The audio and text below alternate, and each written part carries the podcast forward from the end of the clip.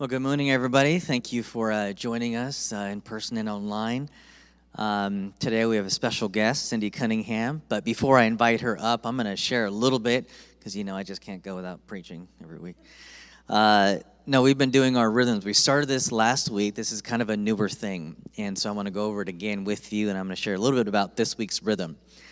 Uh, so, what I'm asking you to do is partner with uh, one of my best friend's churches in Denver, and they lead, he leads a collection of house churches, and a kind of a way to organize and be together. And although they're not maybe in the same room all the time together, uh, they practice these rhythms together. And so I've uh, invited you guys to do this with us and with them. You're part of a greater Christian community where we're practicing rhythms to become more like Jesus. These aren't like hour long devotions. Uh, these aren't heavy Bible study things you've got to do. Uh, it's something just quickly to read, something to think about, uh, something to do during the week. And then I've added my piece, because you know me, uh, a piece on something to reflect about.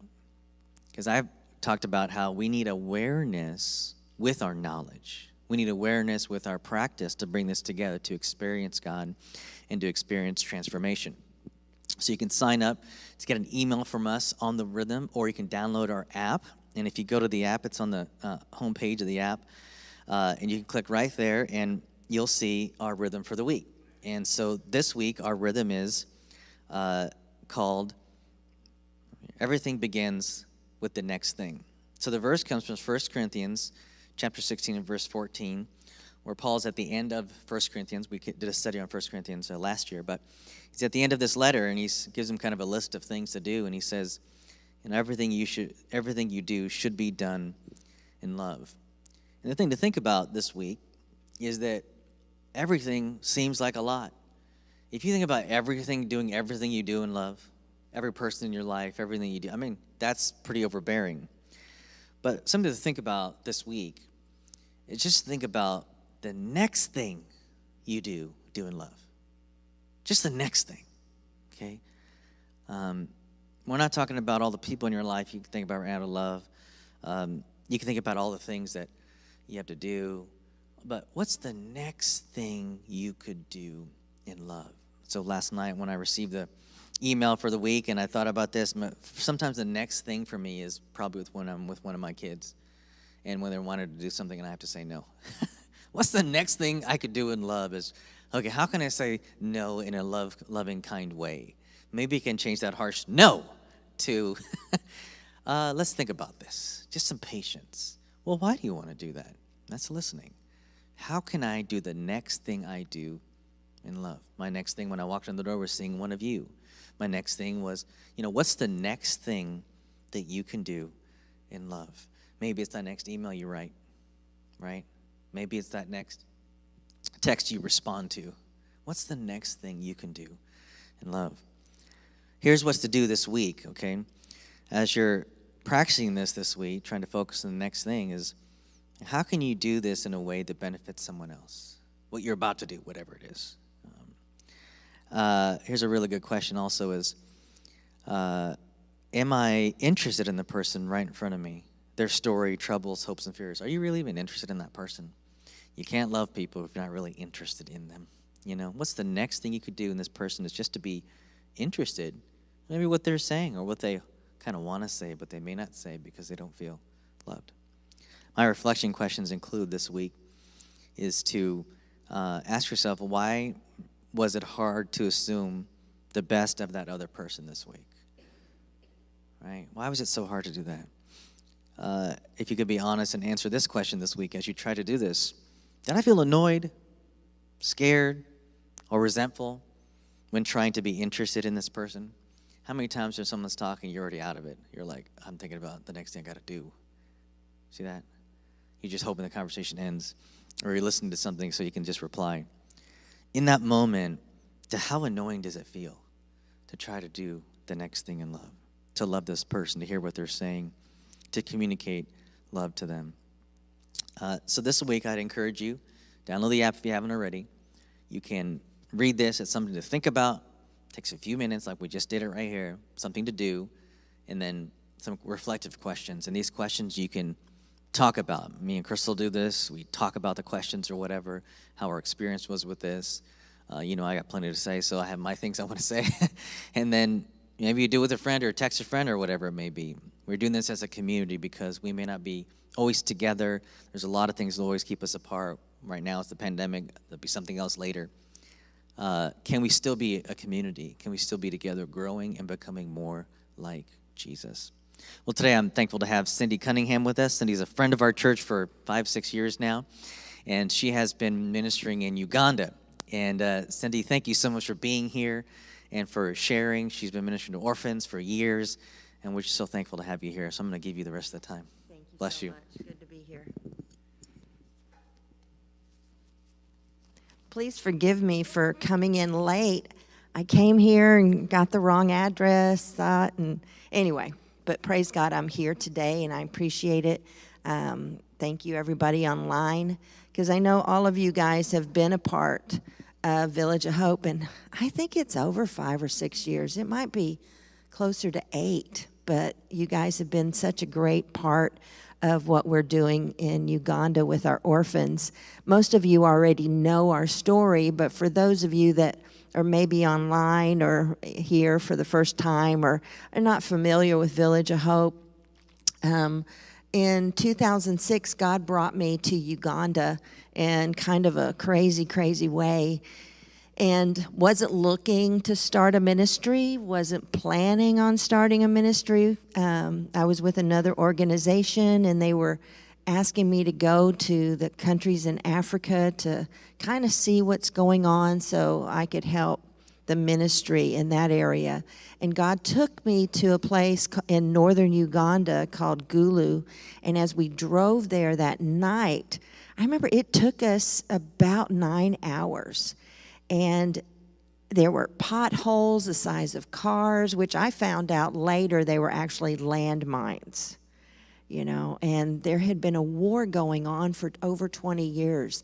And it was between um, this crazy man who thought himself God, who came in and said, you know, worship me or I will destroy you. And he did that to this entire tribe, and they said, no, we won't worship you because they had been basically Christians. And because of that, he says, I'm going to destroy you. And that's basically what he did for over 20 years. He came from community to community to little villages with huts. And they usually have communities as families. You know, auntie lives here, you know, grandma, grandpa live here. That way they can take care of all the children, right? That's how it used to be for all of us. And came in and one by one just destroyed every home, destroyed every, you know, every family, and would kill the adults in a gruesome, gruesome way, and then abduct the children. And so as I go into this town that was normally about 10, 15,000 people, there were over a quarter million people because they had ran here to escape. So we are going through these places. Um, they're called internally displaced people. So it's an IDP camp. And there were 52 of them, these camps. And they were huge, you know, like 10, 15,000 people. And I think of camp as, you know, Girl Scouts, we go camp camp during the summer. My family goes camping. This was nothing like that. There were children everywhere I could see, and they were um, bloated bellies and flies and sitting in their feces. And I kept thinking, what kind of world is this that I'm walking into? But that's the place that God dropped me into. And this was 2006. And as I heard stories, this little child says, he was a little boy named Joseph. He said, They abducted me and they said, Kill this boy or this boy's going to kill you. And they put a machete in his hand. You know, it's just, this is not normal. This is not a place where, this is not normal. It's not some place I can file in my mind. So then I keep hearing more and more stories. And when this man would come in with his rebel group and slaughter everybody, that's what he was doing. He was abducting the little children, he was forcing them to be child soldiers, and he was dehumanizing them. You know, once they slaughter somebody, you can't go back. If you go back, they're going to hate you, they're going to kill you. So this little child has no idea what right from wrong is anymore. They get all confused and they follow this leader and they don't have a choice and you know they're deprived of everything. So as I'm hearing the stories, God just broke my heart. You know, we ask God to break our heart for the things that break His. And that's where God broke my heart. And a year later, I quit my job and started Village of Hope. Um, it's been a crazy journey since then. Six months after I quit my job, started Village of Hope, I got a brain tumor the size of a tennis ball, and I called him Harvey, you know, for Har- anyway, Spalding, anyway. But um, but God had plans through all of that, and I'm very thankful that God uses all things for His good purposes, right? It doesn't make sense during that time, but I look back now, and if it hadn't been for that brain tumor, I don't think Village of Hope would be where it is today. Because God used that horribleness to spread the word. All of a sudden, people were hearing all over the country there's this crazy woman who quit her job, had no insurance, no income. She has a brain tumor, and everybody's like, Why? What's going on? People started hearing the story of our kids. And it reminds us all the time, you know, we're in the middle of of hard things. Right now we're all in the middle of COVID. And it's such a, a horrible thing. You know, people are dying, people are getting really sick. But in the midst of that, we as the church have this opportunity to go and and um, minister to people may not be face to face, it may be mask to mask. You know, maybe it's just dropping off food for somebody or, or helping them in some different way. We have more time on our hands in a sense because a lot of us are still working from home. So even in this crisis, in the middle of crisis, God can use us as a church. Sorry, that was a sideline. Um, so, anyway, what we do is we have built villages, homes for kids. We've built a school for kids. And so it's on this huge 100, 100 acre um, community, uh, 100 acres. And the kids are able to come and be safe. They're coming to get an education. And we have three of our kids um, Linda, Lawrence, and Caesar. They have been with us since 2008, 2009. They placed first in their scores in all of northern Uganda. That was Linda. And second and third were Lawrence and Caesar. So that first, second, and third in all of the scores in academics is our three kids. You know, I mean, that's a huge praise. Today we have over 130 plus students that have gone through our vocational program. You know, we started with little kids, but you know what happens with little kids? They all grow up and we feed them way too much. And they are healthy and they're able to now go to school. And because of some of them missing so much school from being abducted, we had to figure out other ways to help them. And a vocational program really seemed to work really well. So, we have carpentry, mechanics, uh, bricklaying, and uh, tailoring and hairdressing. And for the girls, especially after a semester of hairdressing, they can make money, you know, which is huge because most girls are are kind of taught, you know, from the age of 12, 13, you go with this man and that's it. That's their only future. You have lots of babies, one after another, and the cycle of poverty continues. But what we are doing is we're trying to break that cycle of poverty. And by teaching them a trade, they can get jobs. You know, everybody thinks in Uganda, go to college. You know, it's kind of like us go to university and you'll be successful. But that's not the case. You know, in some in Uganda there's 40,000 people every year graduating from university and there's 8,000 jobs. So what do the other people do? Well, they're at the market selling tomatoes. They're out in the gardens digging and selling what they grow. And that's about the best that they can do. But by giving them a skill, then they are able to provide for themselves. And that's our goal.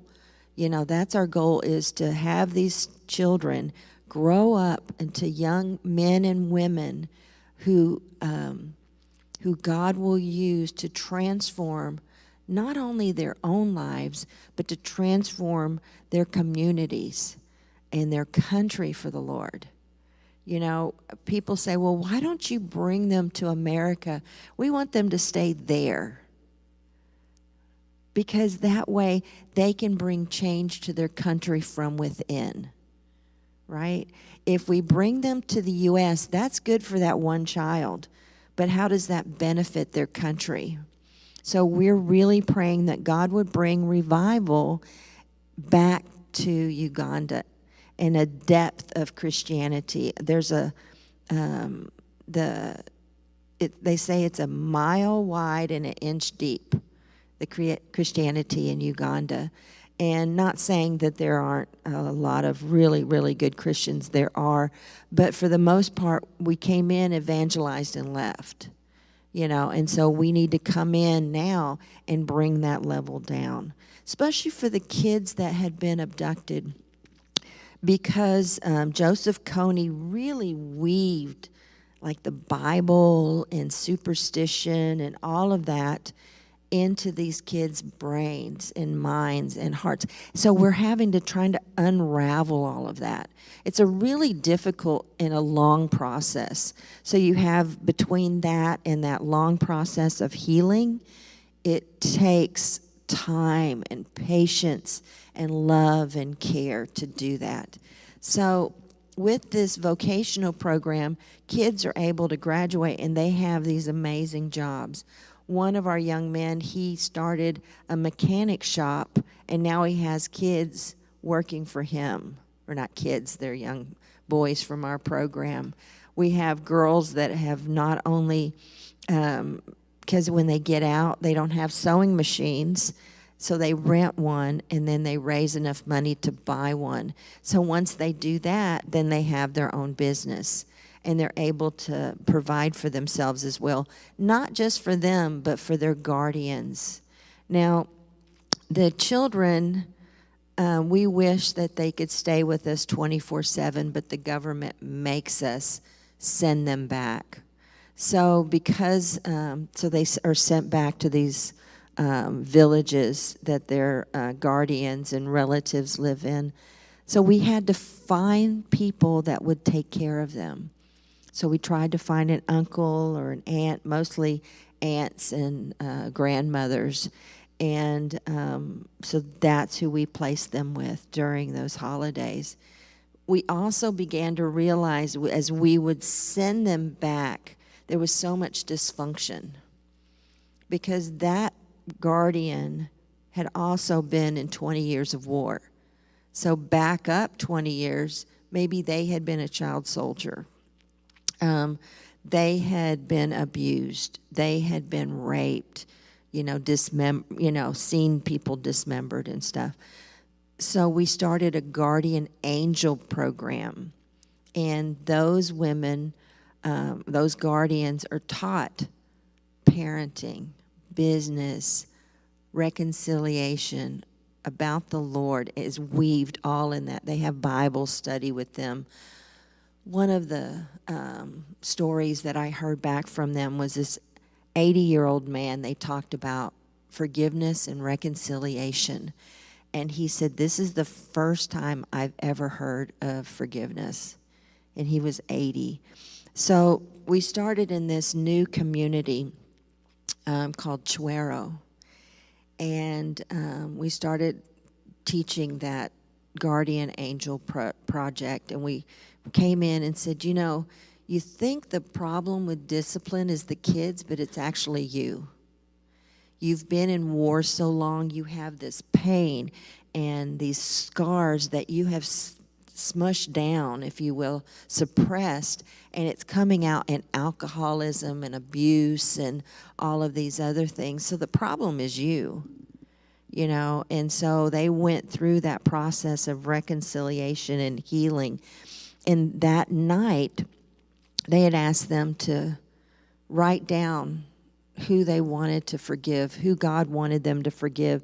And sitting right next to each other you know there was 300 guardians there. Sitting next to each other might have been somebody that killed my mother or killed my child. So you're sitting next to people that were also former child soldiers that had done these things. So they began right in that you know that time together forgiving one another. And it was interesting how God works.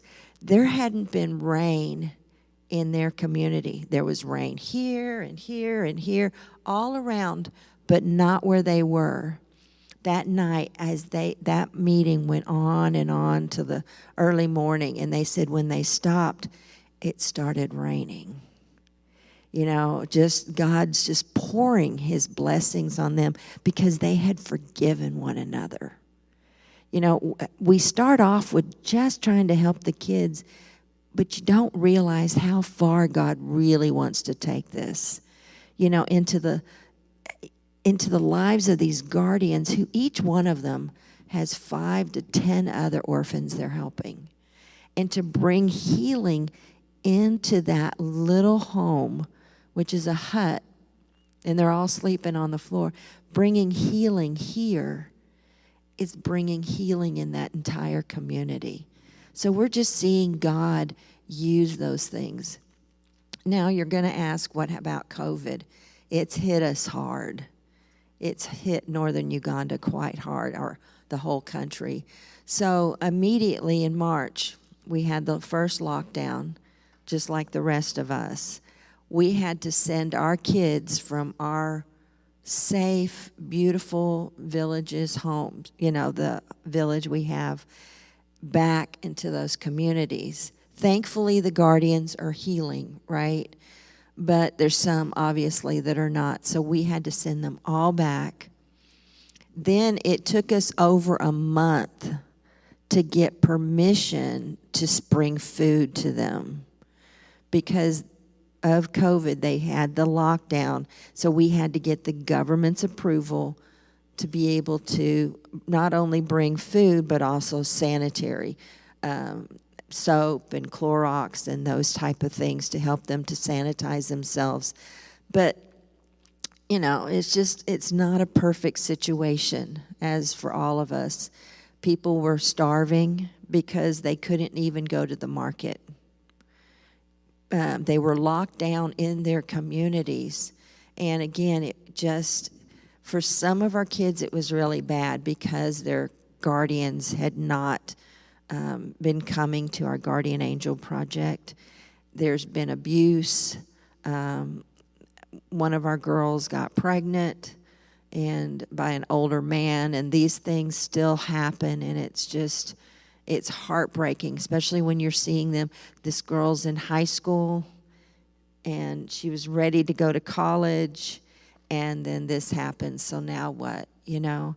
And all of our situations are really crisis comes up okay lord what do you want us to do? And you know sometimes another program comes out of that. Um, but in the midst of all of this i was asking um, i was because we're working on our thanksgiving newsletter and i said you know what are some of the things that you're thankful for and it was just beautiful to read i know i'm to read this without my glasses but oh well. Um, one of them, um, Village of Hope, has given me the opportunity to, to grow, and serving has helped me to appreciate God more and helping me grow personally, which is priceless. If it wasn't for um, God using Village of Hope, I would be dead. You know, um, let me see, what's the other ones? Here we go. Thankful for God's provision for all of the kids and staff during these hard times. When others have gone away, Village of Hope has stayed. Uh, God has used, um, continues to provide for us during COVID. I'm thankful for all the supporters who have loved us deeply. Um, the list goes on and on. I- just picked a few of those, but helping us to see that even in the midst of COVID, God is using our kids. And, um, you know, we're seeing how now, even as the, the lockdown has lifted some, our kids aren't back at school. We're praying that in January they'd be able to come back to the villages. But um, as of right now, they haven't. So they've missed mostly almost a year and a half. At one point, we were able to go in shifts, you know, so some would come in and then others would come in. So, um, anyway, um, but the kids that have um, are older have begun growing in the gardens and are selling things on the side markets because they don't have much opportunity. But thankfully, we're able to bring food to them twice a month, and um, but again, they want to uh, subsidize what they're eating with their gardens and everything. So, what would I say? Pray for, pray for um, the lockdown to be lifted. Pray that our kids do not get COVID. We've uh, the ones that have gotten COVID have been mild cases, but we did unfortunately have one of our kids die, uh, one of our boys. So um, pray for um, so those two things and um, um, pray for their protection from COVID that we'd be able to bring them back soon. And I think that's really the two main things right now that we need prayers for for our kids. Um, just again, you know, you guys have been hugely supportive. When COVID first hit, you know, we talked to you guys and you guys helped. When we had the floods, you guys came in and helped. You guys are regularly, uh, constantly supporting us. And we couldn't do what we do if it wasn't for you guys. And, um, you know, I know that that sounds like a pat answer, but it really is the truth. You know, if we didn't have churches like you guys and individuals like you that support and sponsor our kids and write to our kids, we really wouldn't be able. We're not a big organization. You know, it's it's just me and my friend Terry, um, who's our uh, associate director. We're all friends. It doesn't matter, but it's just the two of us in the U.S. You know, and then um, then we have all of our Ugandan staff.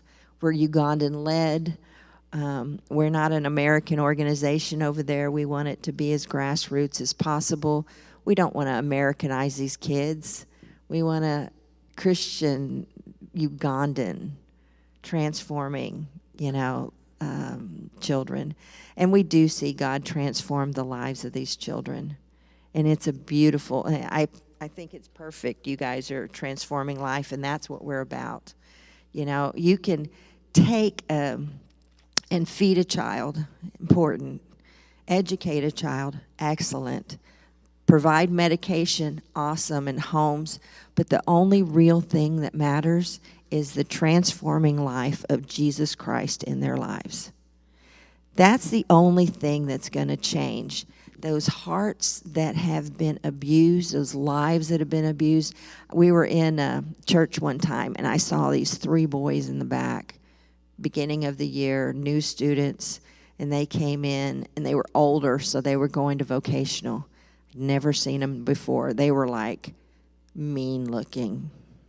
I mean, scary faces, and you know, it's just real stern. And and I was like, Rose, who are those boys? You know, oh, those are our kids. Yeah, I don't know about that. I, I came back three months later and I'm like, Rose, where are those boys? She said, they're right there. I'm like, that's not them. Their countenance had changed. Their countenance, the whole, it was from the inside out. You know, God had God can only transform the life of a person. And that's what it's really all about. That's what Village of Hope is really all about. Not just helping, but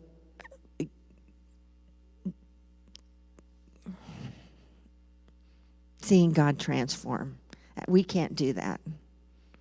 We get to see it. We get to be a part of that. And you do too. You know, as you read our newsletters or you as you hear about us, as you pray for us, you're a part of that. And I can't thank you guys enough. So, thank you very much.